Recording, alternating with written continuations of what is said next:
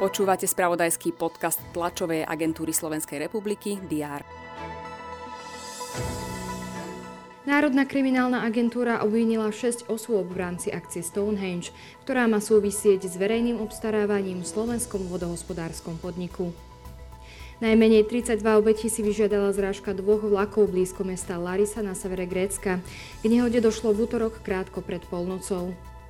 To sú niektoré zo správ, ktoré priniesol včerajšok. O všetkom dôležitom budú informovať redakcie TASR aj v 1. marcový deň. Vitajte pri diári. Prezidentka Zuzana Čaputová navštíví Nové zámky aj Hurbanovo, kde zavíta do Hvezdárne. Stretne sa tiež s predstaviteľmi samozpráv. Tradične zasadá vládny kabinet. Ministri sa majú zaoberať prioritami zahraničnej politiky Slovenska na tento rok, ako aj dohodou s Európskou vesmírnou agentúrou. Pri príležitosti Svetového dňa obezity otvoria v Bratislave prvé centrum pre manažment obezity. Vedenie kúpeľov Sliač bude informovať o znovu otvorení kúpeľov po zimnej odstávke a predstaviť tiež plány rozvoja.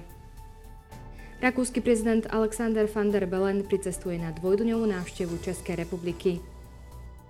Poslanci Maďarského parlamentu začnú rokovať o ratifikácii vstupu Švédska a Fínska do Severoatlantickej aliancie. Štokholme rokujú ministri obrany krajín Európskej únie. V Dunajskej strede sa koná štvrťfinálový zápas futbalového Slovnaft Cupu medzi Šamorínom a Bratislavským Slovanom.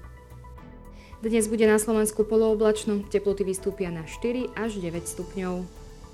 Všetky dôležité udalosti nájdete v spravodajstve TASR a na portáli teraz.sk. Želám vám príjemný deň.